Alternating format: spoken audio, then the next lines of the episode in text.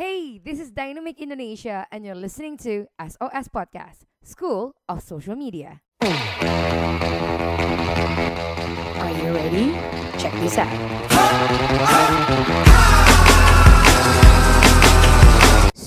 Time to listen and execute. Drop the bass. Hi, welcome back, people. This is SOS Podcast, School of Social Media. Dan still in the house, uh, the one and only, asik. Bang Rio Purba, halo Bang, apa Was. kabar? Halo, Kak Dayang, kabar baik ya. Mudah-mudahan kabar Aduh. baik juga ya. Iya, Alhamdulillah Kak. Untuk segmen kali ini kabar baik banget nih. Tadi kemarin sempat ngobrol-ngobrol, curhat masalah eh, designers, guys. Dan pas banget nih Oke. kali ini, di segmen kali ini Bang Rio kita akan ngobrolin tentang apa sih kesalahan para pebisnis digital terhadap eh, persepsi mereka soal desain gitu. Em, kan ada yang bilang, Uh, seru. Iya kan, ada yang bilang, oh ya Allah desain gitu doang gitu, cuman mindahin garis gitu doang gitu kan. I think apalagi di Siap, logo siap. ya biasanya ya. Biasanya kan kalau kita agency ataupun dirimu as yang punya yellow agency juga pasti bisa relate yang kayak, oh ya revisinya cuma bisa lima kali ya kalau yang paket ini gitu, let's say gitu kan. And they were like, oh no ini Ya, tambah lagi, ya loh mbak cuman ngilangin warna itu aja gitu ya. Oh my god, kalau gitu deh kita dengerin curhatnya Bang Rio everyone. Gimana nih menurut Bang Rio yang biasanya sering banget dan ternyata itu salah itu apa sih dari persepsi para pebisnis biasanya terhadap desain? Eh, persepsi bisnis owner terhadap desain, satu desain itu nggak ada dampaknya. Nah, itu mungkin eh, kenapa banyak bisnis owner menganggap sepele tentang desain. Iya, Wah, benar. gitu desain gitu aja kok mahal gitu. Nah, padahal di, dari desain itu gitu ya, kita bisa em, istilahnya menguatkan persepsi si customer gitu untuk brand kita. Kira-kira brand kita ini premium atau mau yang ekonomis. Nah, itu bisa di, diarahkan dari desain, tampilan desainnya. Karena desain yang ekonomis atau yang premium itu kan berbeda satu sama lain gitu. Makanya kita eh, ketika klien datang itu kita selalu briefing itu. Briefing kita bisa ngabisin 2 3 hari, kita tanya terus eh, betul-betul Oh, tentang iya. bisnis si klien, terus Iya, iya. produknya seperti apa, Wow, filosofi oke. mereka seperti apa, value-nya gitu. Mm-mm. Kita tanya macam-macam supaya nanti kita bisa buat desain yang tepat untuk mereka. Mm. Gitu Hmm. sih. Jadi eh, em, untuk nguatin persepsinya kita harus bener juga dulu gitu. Mm-mm. Mandang desain ini bukan hal yang sepele gitu. Mm-mm. Itu sih. Kalau misalnya desain itu sepele nggak mungkin kan eh, perusahaan-perusahaan kayak Apple, kayak Google itu nggak punya Mm. desainer gitu kan. Ah, untuk apa Yes. punya desainer eh, desain itu gampang kok, murahan kok. Putih doang gitu. ya. Putih doang, diapain doang gitu kan. Iya iya iya. Sih. Iya iya. Oh oke, I see. Eh, kalau bisa dilihat kan sekarang eh, fact-nya dari Bang Rio kan sekarang eh, Instagramnya sangat sangat apa ya well structured gitu kan dan dan banyak juga yang para desainer tadi kayak Bang Rio tadi bilang oh ternyata sebuah desain itu bisa sangat mempengaruhi brand positioningnya sebuah brand gitu kan dan aku yakin ini Benar, di- benar. dimulai dari design thinking juga ya Bang ya di situ nggak sih ini ini kalau Oke. dari Bang Rio Mm. ada tips nggak sih kalau Bang misalnya itu Mm, ya mm, ya lanjut Bang design thinking itu penting, penting banget ya, penting banget. Jadi Mhm, mhm. kalau eh, teman-teman belajar design thinking itu kan kayak ada kita empathy, jadi kita harus Iya. tahu misalnya customer kita itu siapa, apa yang Mm, mereka rasakan gitu kan. Terus kita masuk ke tahap berikut, kan ada beberapa tahap. Terus kita Mm. define problemnya yang sebenarnya apa sih yang membuat customer ini nggak beli atau yang membuat customer ini beli apa gitu atau customer ini mengalami masalah apa sih gitu sehingga produk kita itu bisa jadi solusi bagi mereka. Nah, teman-teman bisa belajar design thinking itu. Tapi Mhm. em, menurutku kalau untuk business owner, kayaknya apalagi yang nanti produknya UMKM atau produk eh, apa masih small business, kayaknya agak terlalu ribet ya kalau belajar design thinking lagi gitu kan. Mhm. Nah, teman-teman supaya lebih simpelnya, teman-teman harus pertama harus tahu siapa target customer atau target audience kalian. Kayak Mhm. Rio Purba itu, aku tahu siapa yang bakal ba- membaca dan menikmati konten-kontenku, yaitu Hmm. orang-orang yang em, pengen belajar jadi freelancer, pengen belajar Mhm. jadi desainer. Yeah. Karena mungkin mereka tidak mau jadi desainer atau freelancer, tapi mereka pengen tahu gitu. Nah, makanya aku selalu eh, di channel aku, aku bilang, eh, welcome back to my channel, channel para desainer dan freelancer. Misalnya seperti itu gitu kan. Nah, jadi yang pertama kita harus tahu em, siapa target customer ataupun audience kita. Nah, yang kedua, teman-teman harus tahu juga cari tahu masalah yang mereka hadapi apa. Nah, istilahnya kayak Rio Purba tadi, uh, target yeah. audiensnya itu adalah uh, desainer dan freelancer. Gitu iya. Yeah. Mm-hmm. Dan aku tahu masalah yang dihadapi oleh desainer dan freelancer pemula ini atau yang mau getting started ini apa. Karena aku juga dulu mulainya dari nol. Dari anak kampung biasa, aku merintis karir uh, wow. supaya bisa dapat kerjaan, dapat penghasilan tanpa kerja di kantoran, terus wow. aku buat dari uh, bekerja dari passion aku sendiri bisa nggak? Hmm. Ternyata Rio Purba bisa gitu. Yeah. Nah iya. banyak sekali orang-orang yang ngefollow Rio Purba pengen kayak Rio Purba kayak gitu. Yeah, nah aku tahu yeah. betul masalah mereka apa, keinginan mereka apa gitu. Makanya setiap konten hmm. aku itu mm-hmm. aku buat berdasarkan permasalahan yang mereka hadapi gitu. Nah itu adalah poin penting supaya teman-teman business owner atau teman-teman yeah. desainer atau uh, practitioner gitu ya supaya yeah, teman-teman yeah. bisa um, membuat uh, yeah. apa ya bisa sesu bisa memberikan sesuatu yang memang audiens kalian butuhkan. Hmm, I see. Ini nih uh, uh, Bang tadi banyak ya Bang ya. Jujur aku sendiri find it lumayan apa ya ngomongnya fascinating atau apa ya bahasa Indonesia aku juga nggak tahu intinya tuh menarik gitu ya bang ya kita udah tahu nih let's say oh iya nih kita harus menja menjadi solusi dari jawaban eh dari problemnya audiens gitu kan. Problem. Yes, uh, jadi bagian solusi dari problem audiens gitu kan. Tapi nggak sometimes ketika kita bikin konten itu gitu kan let's say dari sosial media gitu contohnya ataupun dari brand perspektif gitu ternyata itu bukan problem yang lumayan painful buat mereka gitu. Ada tips nggak sih bang buat nyari? Kalau dirimu kan tadi pas denger dirimu cerita kan oh iya aku tuh anak kampung ini akhirnya mencari karir dan aku tahu masalahnya mereka because they wanted to be like me gitu kan kayak jadi seorang real okay. gitu. Kalau itu kita tepatin di brand nih Bang, contohnya nih teman-teman kan banyak yang punya brand nih Bang sekarang, mungkin ada yang jualan mm -hmm. fashion, mm -hmm. ada jualan I don't know, uh, service gitu kan ataupun makanan gitu. Gimana sih Bang uh, menentukan problemnya dan menjawabnya sekaligus de dengan konten sosial media gitu Bang? Oke, kalau di tahapan design thinking tadi itu ada satu tahapan namanya kayak teman-teman uh, mediasi atau teman-teman ngumpulin hmm. feedback ya dari siapa target audiens kalian gitu. Jadi okay. kalian tentukan tadi targetnya udah tahu nih ya, personanya udah tahu misalnya uh, produk yang target produk kalian itu cewek terus yang wanita karir 18 hmm. sampai 28 tahun misalnya seperti yeah. itu. Mm-hmm. Nah, teman-teman mungkin bisa buat satu pertemuan atau webinar seperti ini gitu, terus iya. ngumpulin yeah. feedback mereka. Mungkin di awal sharing tentang materi apa yang berhubungan dengan service atau produk kalian. Okay. Terus di awal itu ada sesi tanya jawab. Kira-kira apa yang feedback yang kalian dapat dari sesi tanya jawab itu nanti? Pasti banyak tuh, mm-hmm. Mbak saya yang begini-begini, terus saya pengen uh, menurut Mbak gimana ya supaya kulit saya tuh uh, tetap terjaga uh, walaupun di dalam rumah aja atau hmm. walaupun sering keluar rumah.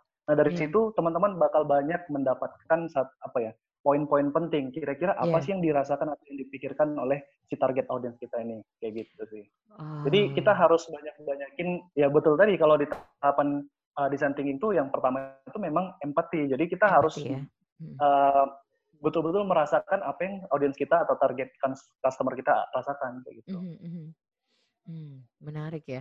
Berarti emang uh, solusinya untuk mencari problem yang benar adalah emang langsung nanya ya Bang ya, ngumpulin feedback dari mereka ya. Gitu. Kalau kalau nggak mau ribet mungkin bisa buat story kan gitu kan. Mm-hmm. Kira-kira mm-hmm. apa problem dari teman-teman? Misalnya teman-teman mm-hmm. buat jasa konsultan finansial nih gitu ya. Yeah, Pasti punya followers dong, pasti punya yeah. teman uh, teman-teman di FB dong gitu ya.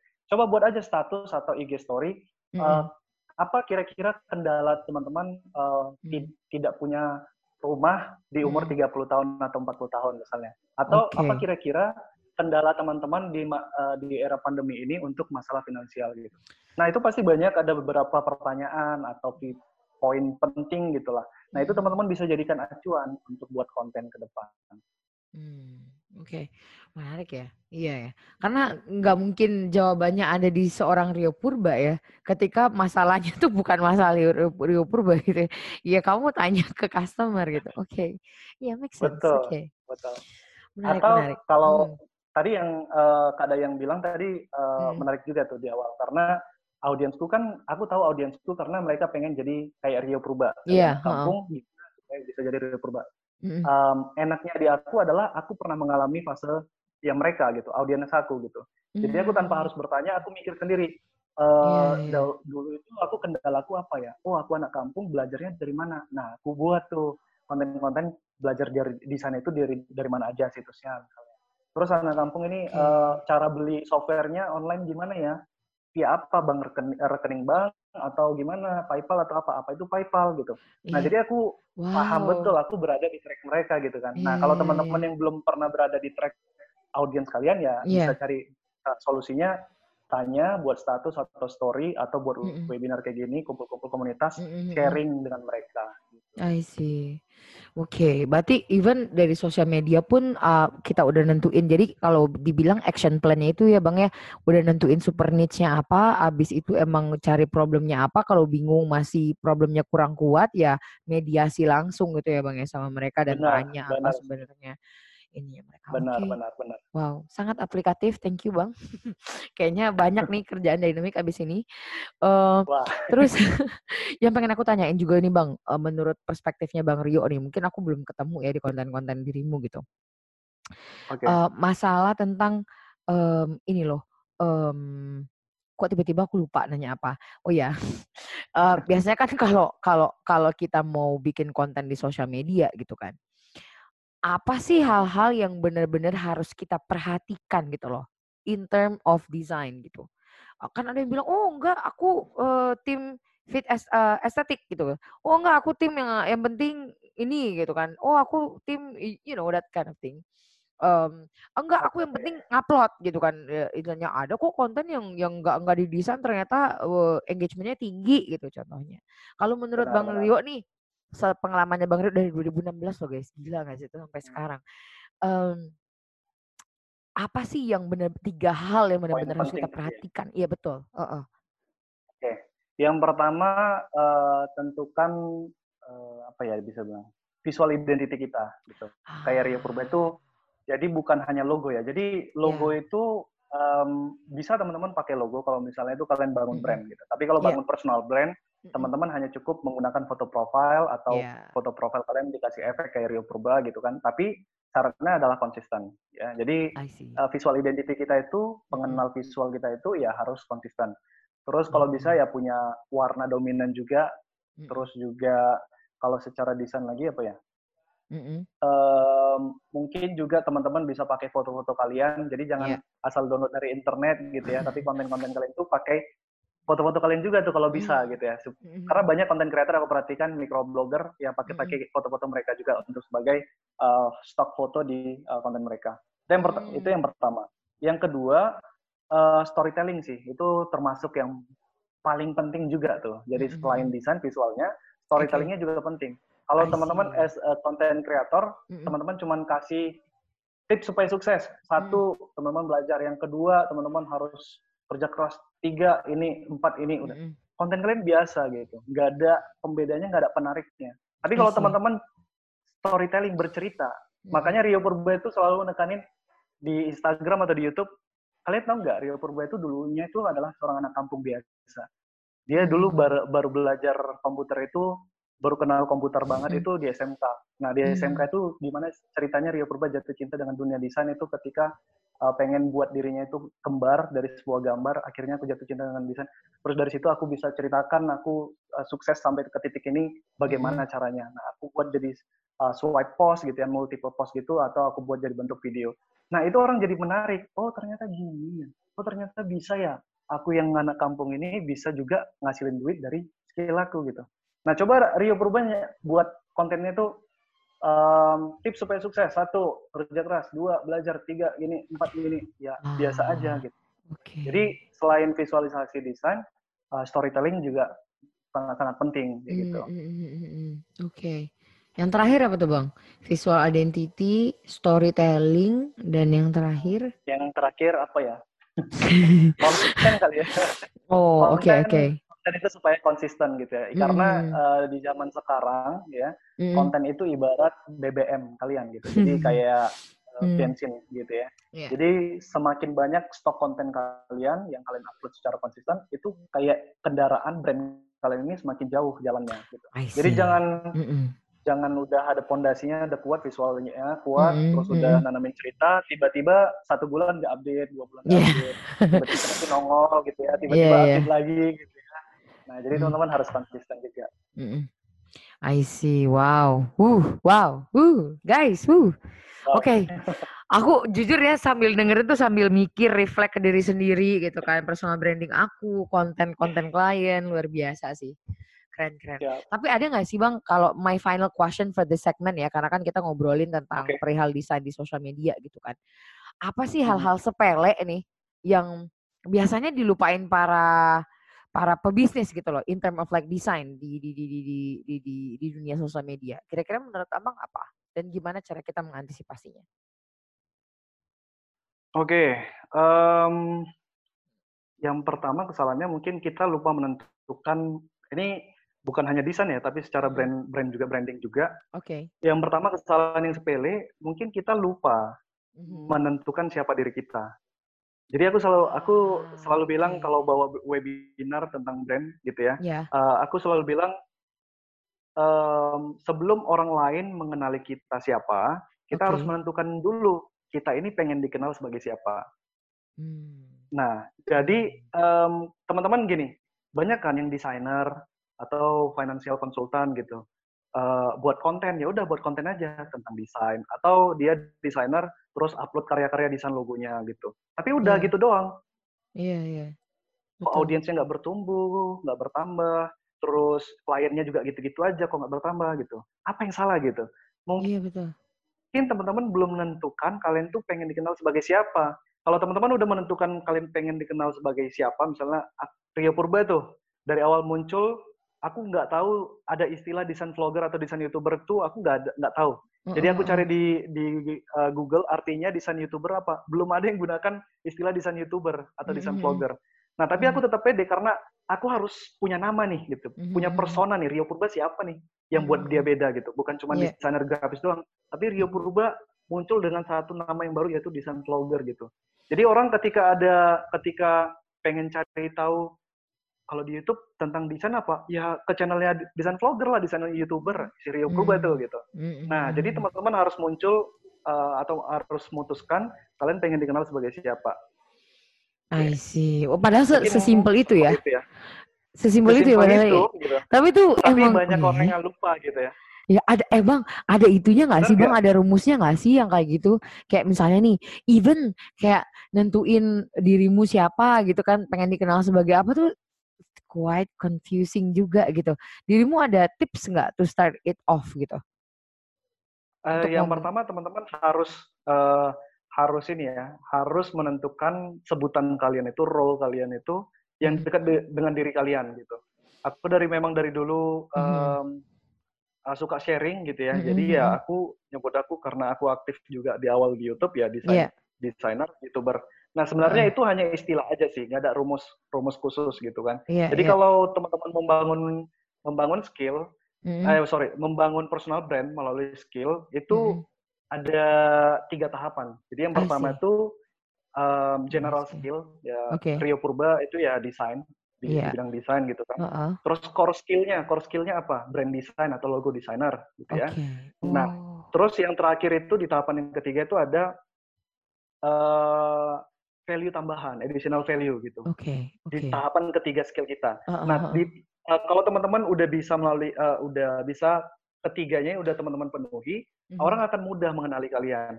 Jadi Rio Purba itu eh, general skillnya itu di desain, desain grafis. Core Mhm. skillnya itu brand design, brand design atau logo designer. Mhm. Kemudian value, additional value-nya itu adalah Mhm. desainer youtuber gitu. Jadi Hmm. additional value ini adalah yang membuat kalian khusus, eksklusif, nggak ada nggak ada duanya lah, pokoknya kalian sendiri gitu. Nah, Mhm, itu yang mhm. harus teman-teman tentukan supaya orang mudah mengenali kalian.